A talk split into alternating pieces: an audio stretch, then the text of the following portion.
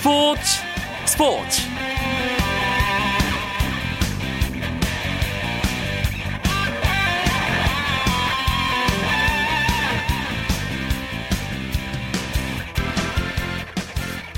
안녕하십니까. 수요일 밤 스포츠 스포츠. 아나운서 이광용입니다. 스포츠팀에서 감독은 수십 명의 선수와 코치진, 스태프를 이끌며 가장 막강한 권력을 갖고 있는 자리죠. 하지만 모든 결과를 앞장서서 책임져야 하는 가장 무거운 자리이기도 합니다. 또 시즌이 끝나기도 전에 감독직을 사퇴하는 경우도 종종 보게 되는데요. 이번 시즌 프로배구와 프로농구에서는 4명의 감독이 부진한 성적을 책임지고 시즌 중 자리에서 물러났습니다. 그 중에는 얼마 전 프로농구 KCC 허재 감독의 자진 사퇴도 포함되어 있습니다. 농구 팬들 모두가 상당히 안타까운 마음이었는데요. 오늘 농구장 가는 길에서는 농구 코트를 잠시 떠난 KCC 허재 감독 10년 동안의 지도자 생활을 돌아보는 시간 준비했습니다. 먼저 오늘 들어온 주요 스포츠 소식 정리하면서 수요일 밤 스포츠 스포츠 시작합니다.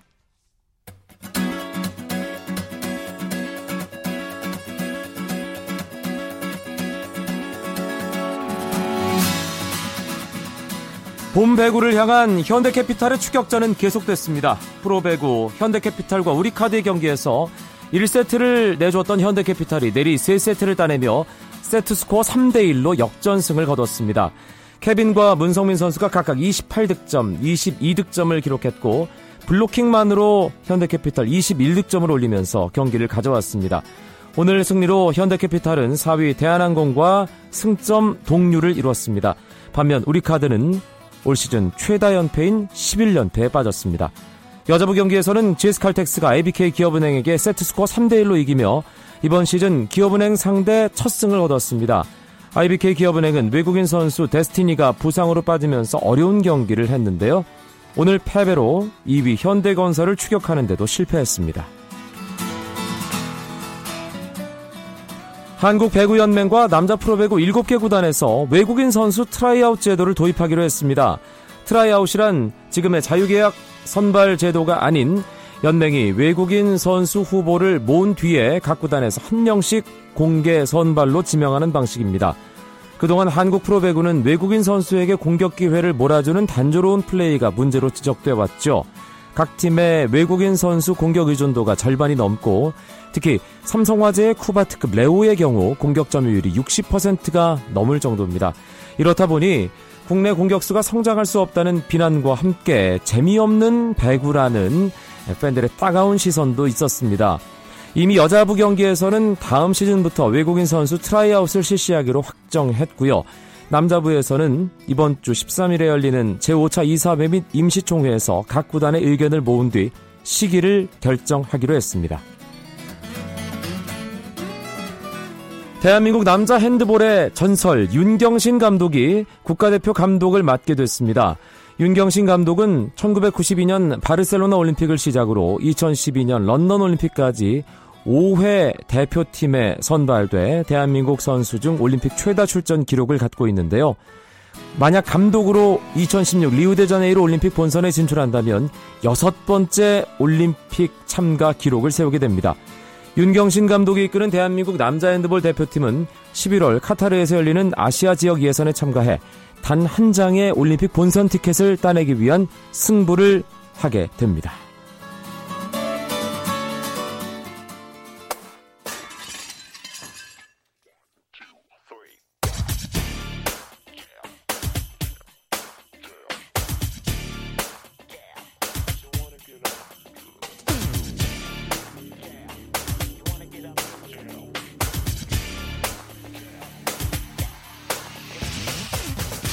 수요일 밤 스포츠 스포츠는 농구 이야기로 가득 채워드립니다. 이야기 손님 두 분 소개해드리죠.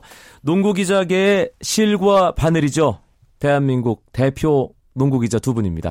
월간 점프볼의 손대범 편집장 어서 오세요. 안녕하세요. 월간 루키 조현일 편집장도 함께합니다. 네, 안녕하십니까. 일단 오늘 있었던 경기 결과부터 정리해 드리겠습니다. 먼저 SK와 전자랜드의 경기 손대범 기자 어떻게 됐습니까? 네, 삼산월드 체육관에서 열린 SK와 전자랜드의 맞대결은 전자랜드가 73대 67로 SK를 꺾고 승리를 거뒀습니다. 네. 오늘 승리로 전자랜드는 3연승과 함께 올 시즌 SK전 첫 승리를 거두었고요. 반면에 SK는 아, 올 경기를 이겼다면은 공동 선두에 올랐을 텐데 이 경기를 패하면서 시즌 첫 3연패에 빠지고 말았습니다. 어, 전자랜드의 오늘 경기는 레더가 끌고 포엘이 밀었다고 평가할 수 있겠습니다. 어, 유도원 감독은 1, 3쿼터를 레더에게 맡기고 2, 4쿼터를 포엘에게 맡기는 방식으로 경기를 운영했는데요. 어, 레더는 3쿼터까지 20득점, 11 리바운드를 기록하면서 전자랜드에게 리드를 안겼고요. 포엘은 승부처에서 좋은 활약을 보이면서 어, 팀 승리를 이끌었습니다. 두 팀이 약간 입장은 다르지만 어, 이 경기가 정말 중요했습니다. 전자랜드는 6강 싸움 하고 있었고 서울 SK 같은 경우는 위에 모비스, 아래 동부 양쪽에 꽉 끼어 있는 예, 선두권 다툼이 상당히 치열한 상황이었는데 전반전은 동점으로 맞췄어요. 네. 3쿼터에 그냥 승부가 갈린 걸까요? 그렇습니다. 3쿼터에 레더 선수가 코트니 심스를 상대로 경기를 잘 풀어갔고요. 또 4쿼터에는 포엘이 또 승부처에서 리바운드라든지 또 골밑 득점까지 잘해줬는데 결국 외국 선수 간의 득점 대결처럼 보였지만 이런 에이스를 뒷받침하는 국내 선수의 활약도 중요했습니다. 4쿼터 막판 국내 선수의 공격 리바운드 가담이나 어시스트에 있어서 어, 전자랜드 정영삼, 정혁은 등이 돋보이는 활약을 보인 반면에 SK는 좋은 슛 찬스를 맞았음에도 불구하고 실패하고 또 리바운드마저 뺏기면서 결국 추격에 실패했습니다.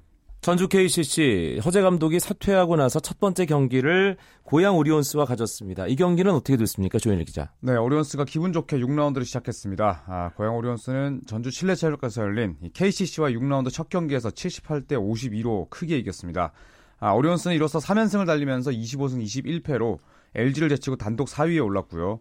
아, 반면에 추승균 감독 대행이 이끈 KCC는 아, 팀 최다인 홈 10연패에서 벗어나지 못했습니다. 아, KCC를 맞아서 오리온스는 13개의 3점을 터뜨리면서 아, 외곽 수비를 무너뜨렸는데요. 이 허일영과 김강선, 이승현, 이 토종 트리오가 아, 40득점을 합작하면서 팀 승리를 이끌었고 자, 반면에 KCC는 이 하승진 선수가 돌아왔지만 또 김태주 선수가 불의의 부상을 입으면서 어, 결국 팀 패배를 막지 못했습니다. KCC가 오늘 너무 무기력한 경기를 했다는 생각이 듭니다. 두 자릿수 득점을 기록한 선수가 단 두 명밖에 없었어요. 그렇죠. 사실 어, 이 KCC는 외국인 선수들의 집중력이 좀 많이 떨어진다는 약점이 있거든요. 네. 특히 타일러 윌커슨이나 디션 심스 모두 경기 초반을 제대로 풀지 못하면 계속해서 꼬이는 그런 약점이 반복됐는데 그런 측면에서 아, 역시 꾸준하게 득점을 올릴 수 있는 이 토종 선수의 역할이 상당히 중요합니다. 아, 하지만 말씀대로 역시 아, 그런 지원이 좀 부족하다 보니까 음, 홈에서 10연패 굉장히 홈팬들에게 좀 실망을 안기는 그런 경기를 하고 말았습니다. 추승균 감독이 상당히 어려운 상황에서 감독 대행을 맡게 됐는데 지금 이런 분위기라면 어깨가 점점 무거워지겠는데요. 네, 손대범 기자. 예. 아, 오늘 경기 전에 제가 몇몇 선수들과도 문자를 좀 주고받아 봤는데 감독, 코칭 스태프 모두 그 프런트까지 다 어색하다. 어수선하다 그런 말이 많았습니다. 네. 추승균 감독 대행도 부담스러운 자리를 맡게 됐다. 남은 시즌을 잘 마무리하는 수밖에 없다라는 말을 남겼는데 아무래도 갑작스러운 사태이기 때문에 부담감이 더 커 보였습니다. 음. 팀 순위 어떻게 됐나요, 조현일 기자? 네, 모비스가 33승 12패로 1위를 달리고 있습니다. 아, 서울 SK가 한 경기 차이로 아, 모비스를 추격하고 있고요. 아, 3위 동부 역시 이 SK와의 격차가 한 게임에 불과합니다. 또 오늘 승리를 거둔 오리온스가 단독 4위, 또 창원 LG가 5위를 달리고 있고요. 어, 오늘 승리한 인천 전자랜드는 23승 22패를 기록하면서 7위 KT와의 승차를 3경기로 벌렸습니다. 아, 안양 KGC와 전주 KCC, 서울 삼성이 아, 나란히 하위권을 구성하고 있습니다. 사실 산술적으로만 따지면 7위 부산 KT, 8위 안양 KGC도 가능성은 있습니다만 전자랜드가 오늘 중요한 경기 잡으면서 일단 한숨을 돌리는 분위기죠, 손대범 기자. 그렇습니다. 누구보다 전자랜드 패배를 바랬던 팀이 바로 KT가 아니었나 싶은데, 자, KT가 오히려 지금 전자랜드 바라볼 게 아니라 내부적인 분위기부터 좀 단속해야 될 상황이 됐습니다. 최근 7경기에서 6패를 당하면서 이 플레이오프 사정권에서 스스로 밀려나는 모습을 보여주고 있는데요. 어, 시즌 중반까지만 해도 전자랜드와의 다툼이 치열했는데 어, 최근에 LG가 또 무섭게 치고 올라오면서 자리를 내주고 있습니다. 가장 큰 이유는 역시 선수들이 돌아가면서 부상을 당한 데다가 어, 전창진 감독마저 건강 문제로 자리를 비우는 등 이 분위기가 어수선했다는 게 문제인데요. 말씀하신 대로 아직까지 포기할 단계는 아니지만 어, 전창진 감독도 팀의 한계에 대해서 종종 언급하는 만큼 다소 분위기가 무거운 것만은 사실입니다. 아쉬운 건 이렇게 부진 속에서 이 완패가 없었다는 점이거든요. 거의 완패를 당했던 경기 많지 않았는데 이런 점을 봤을 때는 좀 부상 선수들이 조금 더 건강했다면 어땠을까 하는 아쉬움도 남습니다. 네. 6강 플레이오프 진출 싸움도 선두 싸움 못지않게 그 이상으로 재밌었는데 오히려 선두 싸움이 더 예, 박진감 넘치는 그런 분위기가 아, 시즌 막판 6라운드로 접어들면서 연출되고 있습니다. 한 주간의 up and down 짚어볼 차례인데요. 제가 조금 전에 선두 싸움이 참 치열해졌다 라고 말씀드렸습니다. 그 중심에는 원주 동부가 있어요, 조현일 기자. 네, 자 사실 원주 동부는 음, 편안하게 3위를 지키고 있었습니다. 선두권과의 격차도 있었고 또 4위 오리온스, 5위 LG와에도 어, 제법 격차가 있었기 때문에 상대적으로 순위 싸움에 대한 스트레스가 별로 없었는데요. 하지만 최근에 이 동부가 이러다가 1위까지 노릴 수 있는 아니 스트레스 없다 네. 괜히 스트레스 받는 거 아니에요? 위쪽을 바라보다가 그러니까 이게 자칫 뭐 이 순위 싸움에 대한 욕심을 내다 보면 뭐 밸런스가 흐트러질 수도 있지만 이 동부의 경기를 보면 어, 정말 이 우승을 차지했던 어, 그런 시즌에 비해서 전혀 부족함이 없습니다. 네. 어, 모비스에게 두 경기, 또 SK에게 한 경기 차이로 이 따라 붙었는데 특히 지난 한 주 동안에 SK와 모비스를 모조리 꺾으면서 이 상위권 팀들을 상대로도 변함없는 경쟁력을 내보였습니다. 아, 두경민과 허웅 선수가 부상에서 돌아오면서 두경민, 허웅 그리고 또 박지현, 박병우 이렇게 가드진을 뭐 좀 세트로 구성을 했다고 할까요? 네. 이렇게 40분 내내 가드진의 좀 강한 그 경쟁력을 이 유지를 하면서 동부가 그동안 약점으로 일컬어졌던 외곽 공격이 훨씬 좋아졌고 덕분에 동부는 이제 공수 양면에서 정말 이 물샐 틈 없는 전력을 구성하게 됐습니다. 조현일 기자 얘기- 얘기 를 듣고 보니까 원주 동부가 참 탄탄하네요. 사실 어, 포스트 플레이가 가능하면서도 외곽이 좋은 김주성, 윤호영 네. 그리고 두경민, 허웅, 박병우, 박지현 그리고 사이먼을 중심으로 한 또 외국인 선수 힘까지 어제 모비스와의 홈 경기였죠. 네. 사실 어제 경기에서 동부의 힘이 확실하게 증명이 됐다는 생각도 드는데요, 손대범 기자. 그렇습니다. 리카르도 라티플리 선수가 모비스에서 골밑을 참 잘 지켜줬던 선수인데 이 선수조차도 3쿼터에 파울 트러블에 걸렸을 정도로 동부의 골밑 공세가 대단했습니다.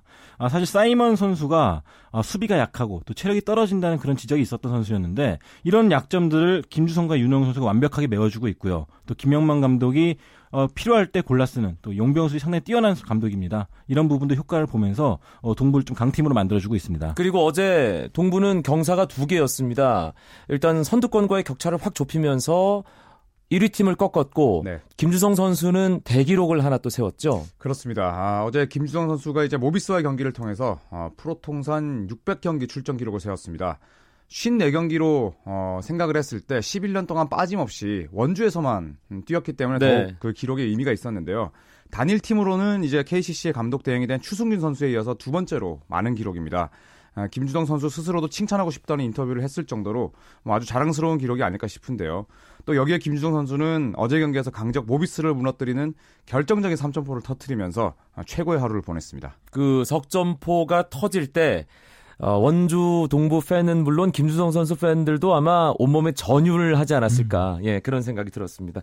업팀은 뭐 두 기자 이 없이 원주 동부를 꼽았고요. 다운 팀은 어딜까요? 의견이 조금 갈릴 수도 있을 것 같은데요, 손대범 기자. 저는 서울 SK를 꼽고 싶습니다. SK 같은 경우는 본래 시나리오대로라면은 원래 공동 1위를 차지했어야 될 팀인데 아, 지금 LG와 동부 그리고 전자랜드를 상대로 내리셨습니다. 네. 올 시즌 첫 3연패인데 가장 눈여겨봐야 될 대목은 LG와 동부, 전자랜드 모두 플레이오프에서 만날 가능성이 있는 팀들이라는 겁니다. 어, 이런 껄끄러운 상대들 상대로 모두 졌다는 부분이 좀 아쉬운 대목이고요. 어, 문경원 감독은 그 시작을 좀 LG전으로 보고 있는데 어, 데이본 제퍼슨에게 고득점을 허용하면서 패한 것들 이런 부분이 조금 아쉽다고 자꾸 꼬집고 있습니다. 조현일 기자는요. 네, 저는 뭐 KT와 KCC를 꼽을 수 있겠는데 KT는 뭐 아까 손대범 편집장이 잘 어, 짚어주셨듯이 역시 아, 본인들 스스로 무너지고 있다는 점이 좀 가장 아쉬웠거든요. 그러다 보니까 이 KT 팬들도 같이 힘이 빠져버리는 아, 그런 좀 행보를 보이고 있는데 아, 남은 9경기에서 뭐 7, 8승 혹은 뭐 전승은 거둬야 또 기적이 어, 일어날 수 있는 그런 어려운 상황입니다. 음. 또 이외에 허재 감독의 사태로 선장을 잃어버린 KCC 역시 현재 전력이나 순위와 관계없이 마치 오늘 경기처럼 계속해서 침체된 분위기로 시즌을 마무리하지 않을까 그런 우려가 드는 것이 사실입니다. 선수들의 업앤다운도 짚어보죠, 손대범 기자. 네, 저는 업은 김주성 선수를 뽑고 싶습니다. 세월의 흔적을 잘 피해가고 있는 선수가 아닌가 싶은데요. 오히려 회춘했다는 말까지 들을 정도로 어, 나이가 들었는데 슛이 더 좋아지고 있어요. 네. 예전에 3점 슛을 많이 시도하지 않았던 선수였는데 이 최근엔 결정적인 상황에서 오히려 슈터들보다 더 정확한 3점 슛을 쏟고 있고요. 또 수비에서도 제 몫을 해주고 있고 또 특히 모비스와 같은 경기에선 중요한 상황에서 슛을 넣어주고 있는데 특히 4쿼터에 11점을 몰아넣으면서 승리 견인차 역할을 했기 때문에 업으로 꼽고 싶습니다. 조현일 기자는 다운 선수를 골라주시죠. 네, 뭐 KT 팬들에겐 죄송하지만 저 조성민 선수를 또 꼽고 싶습니다. 아. 사실 그 난세 영웅이 필요한데 KT가 이렇게 좀 침체된 상황 속에서 난세죠 KT로서는. 그렇습니다. 예. 네, 그래서 조성민 선수가 조금 더 힘을 내줬으면 하는 그런 바람들이 많았을 텐데 에, 특히 승리가 필요했던 뭐 최근 오리온스나 또 KGC와의 경기에서 어, 이한 자리 득점에 그치면서 팀의 패배를 지켜봐야 했습니다. 그러니까 물론 울산 모비스전처럼 아주 잘한 경기도 있었지만 조성민 선수였기 때문에 조금은 아쉬움이 남는 지난주 활약이었습니다. 알겠습니다. 수요일 밤 스포츠 스포츠 농구장 가는 길로 꾸며드리고 있고요. 월간 점프볼의 손대범 편집장, 월간 루키 조현일 편집장과 함께하고 있습니다. 쳤다 하면 홈런이고 슛 없는 한편의 드라마. 그것이 바로 그것이 바로 손에 잡힌 우승 트로피. 목에 걸린 금메달 너와 내가 하나 되는 그것이 바로 그것이 바로 그것이 바로 꿈꾸던 스포츠. KBS 1라디오 이광용의 스포츠 스포츠. 이제 한 주간의 이슈를 살펴볼 시간입니다. 역시 단연 가장 큰 화제는 전주 KCC 허재 감독의 자진 사퇴 소식이죠. 손대봉 기자. 네, 2월 9일이었죠. KCC가 보도자료를 통해서 허재 감독이 성적 부진에 대한 책임을 지고 자진 사퇴한다고 밝혔습니다. 이는 2월 8일 LG전에서 20점 차로 패한 바로 다음 날에 발표된 것이었는데 어, 사실 이 경기를 보면서도 허재 감독의 표정이 유독 좋지 않았거든요. 어, 결국 허재 감독은 추승균 감독 대행에게 자리를 넘기고 물러났습니다. 대한민국 최고의 농구 스타, 뭐 역대 모든 농구인을 통틀어서 누구냐고 묻는다면 아마 이 이름이 가장 많이 나오지 않을까 싶어요. 허재 농구 대통령이라는 수식어가 또 괜히 나온 건 아니죠, 조현일 기자. 네, 그 저희 작가님께서 이제 대본을 보내주시고 제가 그 검색창에 야구 대통령, 축구 대통령을 쳐봤어요. 예. 그런데 선수가 안 나오더라고요. 음. 그러니까 이 대통령이라는 그 닉네임이 붙은 이 뭐 최초의 선수가 아닐까 싶고 아. 그리고 또 한국의 마이클 조던이라는 별명을 갖고 있는 유일한 선수. 그러니까 뭐 수차례 우승시키고 뭐 다재다능하고 트리플 더블 뭐 이런 기록을 굳이 열거하지 않더라도 뭐 허재 선수는 한국 농구가 낳은 최고의 스타 플레이어였습니다. 네, 지도자 이전에 우리가 뭐 농구 대잔치 시절부터 허재 선수의 플레이를 많이 기억을 하고 있기 때문에 두 분 좀 나이도 좀 지긋하고 그러니까 그 허재 선수 역대 최고의 경기를 우리 농구 광인 두 기자는 어떻게 기억하고 있을지 궁금합니다. 손대범 기자부터. 네, 전 누군가가 허재 감독이 과연 유럽이나 미국에서 통했겠냐 물어본다면은 이 경기를 꼭꼭 그 추천해주고 있습니다. 바로 1988년 서울올림픽 유고슬라비아의 경기인데요. 어, 그 당시 유고슬라비아의 블라디 디박, 뭐 드라젠 페트로비치 같이 NBA에서 뛰었던 쟁쟁한 스타들이 있었지만 허재 감독은 마치 농구 대잔치 뛰듯 맹활약을 펼쳤습니다. 네. 장신들을 앞에 두고 과감하게 돌파하는 모습은 어, 정말 NBA에서나 볼 수 있었던 그런 플레이였거든요. 1988년 몇 년 전인데 27년 전으로 거슬러 올라갔어요. 조현일 기자는요? 네, 저는 그로부터 10년 뒤였던 이 98년 챔프전에서 허재 감독이 손이 부러지고 이마가 아, 찢어지는 음. 예, 네, 예, 예. 그 부상 속에서도 소속팀이었던 기아 엔터프라이즈를 이끌었던 그 장면이 기억에 남는데 당시 기아가 현대랑 그 7차전까지 가는 접전 그때 패했지만 사실 저희들의 그 뇌리 속에 남았던 것은 이 허재 감독의 부상 투혼이었습니다. 그 투지 넘치는 플레이야말로 한국 농구 최대의 명장면이었습니다. 음.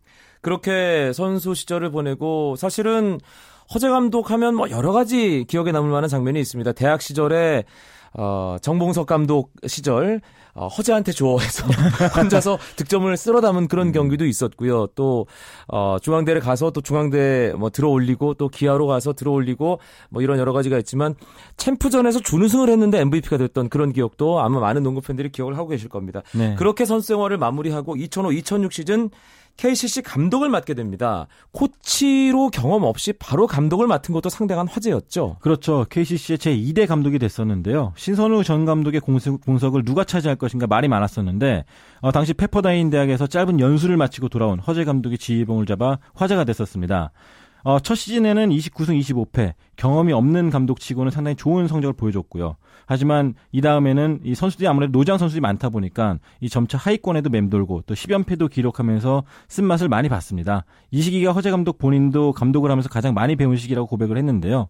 하지만 전반적으로 봤을 때는 스타는 명장이 될 수 없다는 그간의 편견을 깨버린 몇 안 되는 사례가 아닌가 싶습니다. 최고 스타인데 우승 감독이 됐잖아요. 그것도 세 시즌만이었죠, 조현일 기자. 네, 그 허재 감독의 장점 가운데 하나가 뭐 선수들의 플레이에 어, 뭐 하나하나 간섭을 하지 않는다는 점인데요. 수비만 똑바로 하면 공격에서는 어떤 창조적인 플레이도 해라. 아, 이렇게 풀어주는 그 능력이 결국 새 시즌 만에 어, 챔피언 감독이 된 가장 큰 이유였습니다.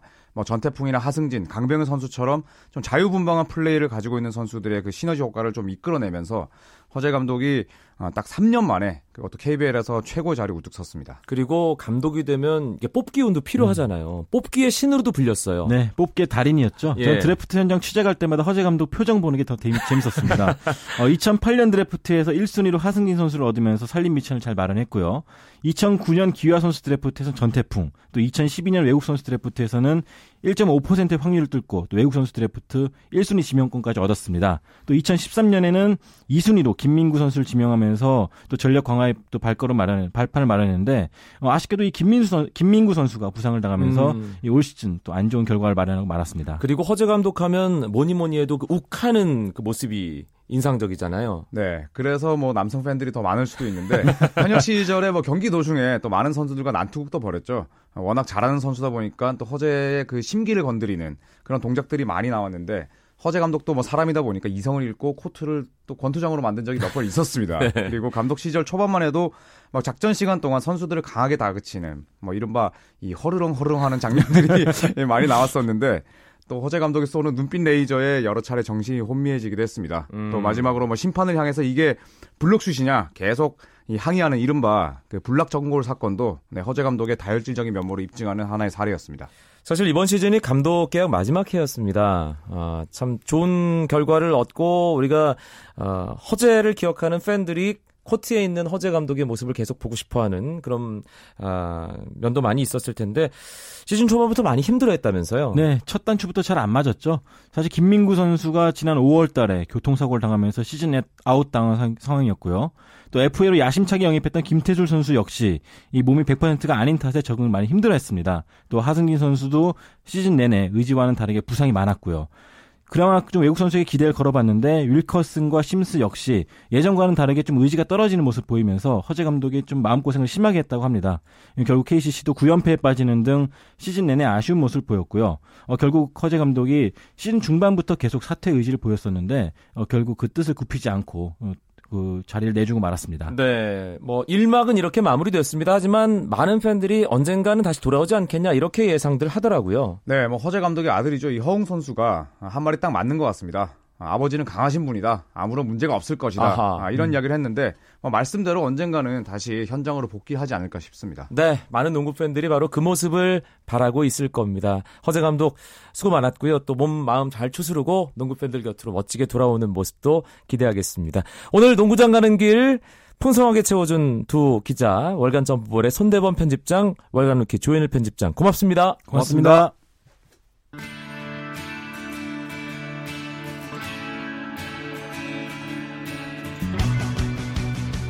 오늘은 여기까지입니다. 내일도 9시 35분에 뵙죠. 아나운서 이광용이었습니다. 고맙습니다. 스포츠 스포츠